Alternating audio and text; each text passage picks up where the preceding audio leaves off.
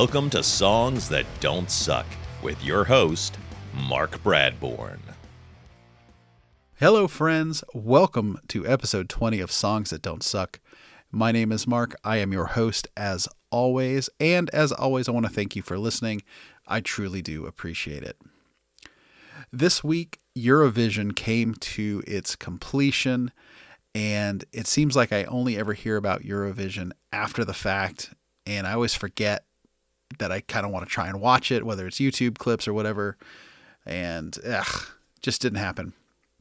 But it made me curious. So I actually started digging into Eurovision a little bit. Dates back to 1956, which actually blew my mind. I figured it was more of a modern phenomenon, but uh, it is not. it's super old. Um, but you might remember the US actually tried to copy the format a little bit with American Song Contest, and it featured songs from all 50 states but I think it faded pretty quickly. I don't even know if it finished the season, to be honest. I think I watched like two episodes and checked out pretty quick. But I did find out that Eurovision is on one of the streaming platforms available here in the United States, but it is not one that I subscribe to currently, and it's not one that I'm going to subscribe to just to watch Eurovision. So I guess I'm just going to feel uh, cheated and feel like I'm missing out on watching Eurovision. I do remember one and only one song that ever caught my ear, and it was back in 2020. I believe it was during the beginning of the pandemic, and uh, it was a song called "Think About Things," and really, really good. I actually still like that song, still listen to it. Um, but I got to thinking about how it really surprises me how much of that music doesn't hit the U.S. markets. But then I think about like when I was younger and I was talking to my cousin who lives in the UK and we were comparing artists and she had no idea what I was talking about and I had no idea what she was talking about. And these were huge artists on our side of the uh, Atlantic but over there they hadn't dented yet. So it's very interesting. Now I did happen to find a Spotify playlist and I was listening to a few tracks from this year's Eurovision and it's interesting right? It's pop music obviously and it's not really my thing but yeah, it's okay. The winner this year was from Sweden. Uh, her name is Loreen, and the song is called Tattoo. When I gave this a listen, it sounded a lot like a modern ABBA, and it makes sense because she's from Sweden. It's not a bad pop song overall. I think she's got a good voice, and the song is honestly better than some of the other ones that I've heard. So if you are interested, I will pop that playlist in the show notes if you want to listen to the Eurovision 2023 songs. They are yours to be heard. Okay, let's talk about this week's brain bending cover. This week I was doing my music review on a plane back from Las Vegas. I'd been in Las Vegas all week. I was exhausted.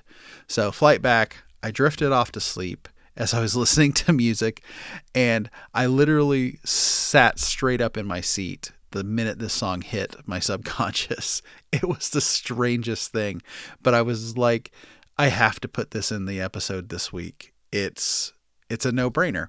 The artist is called Scary Pockets, and it's a cover of ACDC's Back in Black. Having been in Las Vegas for the last week, that very chill lounge version of Back in Black feels completely correct for this episode.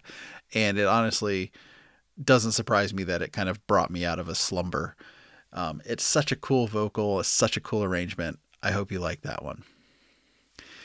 All right, if you have a cover for me to check out, be sure and send it to me through the website that is songsthatdon'tsuck.net. Okay, let's get into new music. Each week, I dig into new music playlists.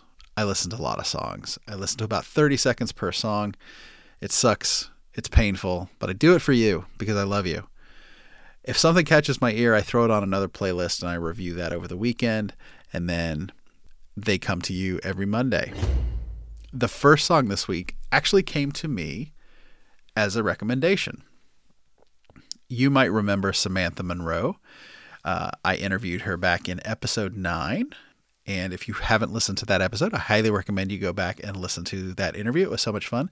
But she actually sent me a note and said, Hey, Noah Kahan just put out a cover of If We Were Vampires. If you're familiar with it, it's a Jason Isbell song originally, which is why Samantha sent it to me. She is a big Jason Isbell fan, if my memory serves. And while I'm not generally a fan of his, despite her recommendation to, of him to me, this is actually a really good song. Noah does it in a slightly higher key if my ear is trained properly than the Jason Isbell version. And Noah has some mandolin in the mix rather than cello, which I think brightens the song up a little bit and gives it a slightly different feel. And overall, having compared both songs, I think I just prefer Noah's voice over Jason's. But excellent cover, Samantha. Thank you for sending that in. I really, really appreciate it. The second song this week comes from The Warning, and it's called More. The Warning are a trio of sisters from Monterrey, Mexico.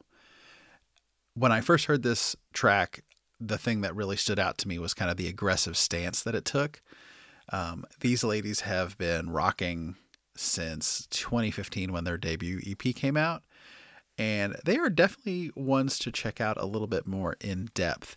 They've cranked up a ton of streams and views on YouTube and probably flying under the US radar just because they're from Mexico. But absolutely, you should go check them out. The third song this week comes from Des Rocs, and it's called Never Ending Moment. Des Rocs is from New York City, and from what I can tell, it's a one person show. Now, when I first heard it, I thought The Cult and Heart had had a love child, and I was absolutely all in for it. There's something I really like about the sound being produced here. And it's probably because I liked the cult when I was in high school and, and I liked Heart. I still do. But it was I don't know, it was just a fantastic mix of two feels that just felt really really good in the ear. Um, this is a case, however, of me wishing that the artist listed more information about themselves so I can get a better idea about who they are. I'd be really interested to see who Des lists as influences. You know, it'd be nice, uh, but none to be had. So, Des, if you hear this, help a brother out, would you? All right. Before I get into the last couple of songs, it is housekeeping time.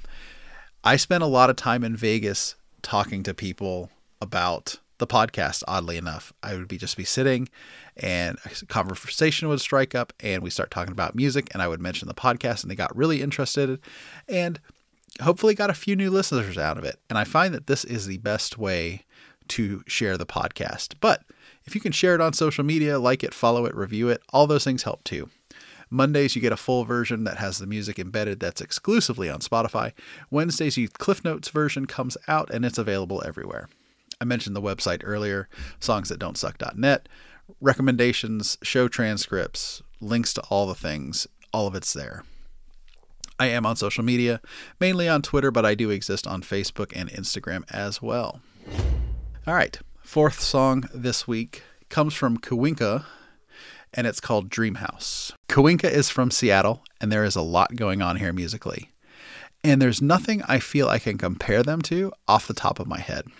Vocally, there's actually a band here in Cleveland called Bitch Seat, which I am reminded of very heavily. Kuinka is very folky, very poppy, and I very much enjoyed finding them. Uh, I'm definitely going to have to check more of their music out when I get the chance. The fifth and final song being featured this week is from Lovejoy and it's called Portrait of a Blank Slate. Lovejoy lists themselves as a zero hit wonder, and all I could say was, Aren't we all, my friends? Aren't we all? They are a British indie rock band, and at first listen, I was reminded of Two Door Cinema Club. Uh, if you liked this song, you might want to check them out. But it's really more about the groove that they're laying down, because I think the two bands have very distinct sounds on their own.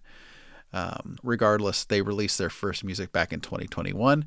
So I think they've still got plenty of time to get one hit under their belts. Maybe this is the one. Probably not. It's too good for mass appeal based on the garbage that I listen to every week. But that's why we're here, right? To find songs that don't suck. That is all I've got this week. I want to thank Samantha for checking in with that song recommendation. Again, go back and listen to episode nine if you want to hear Samantha's interview. And as always, Thanks for listening, and until next week, keep searching for and listening to songs that don't suck.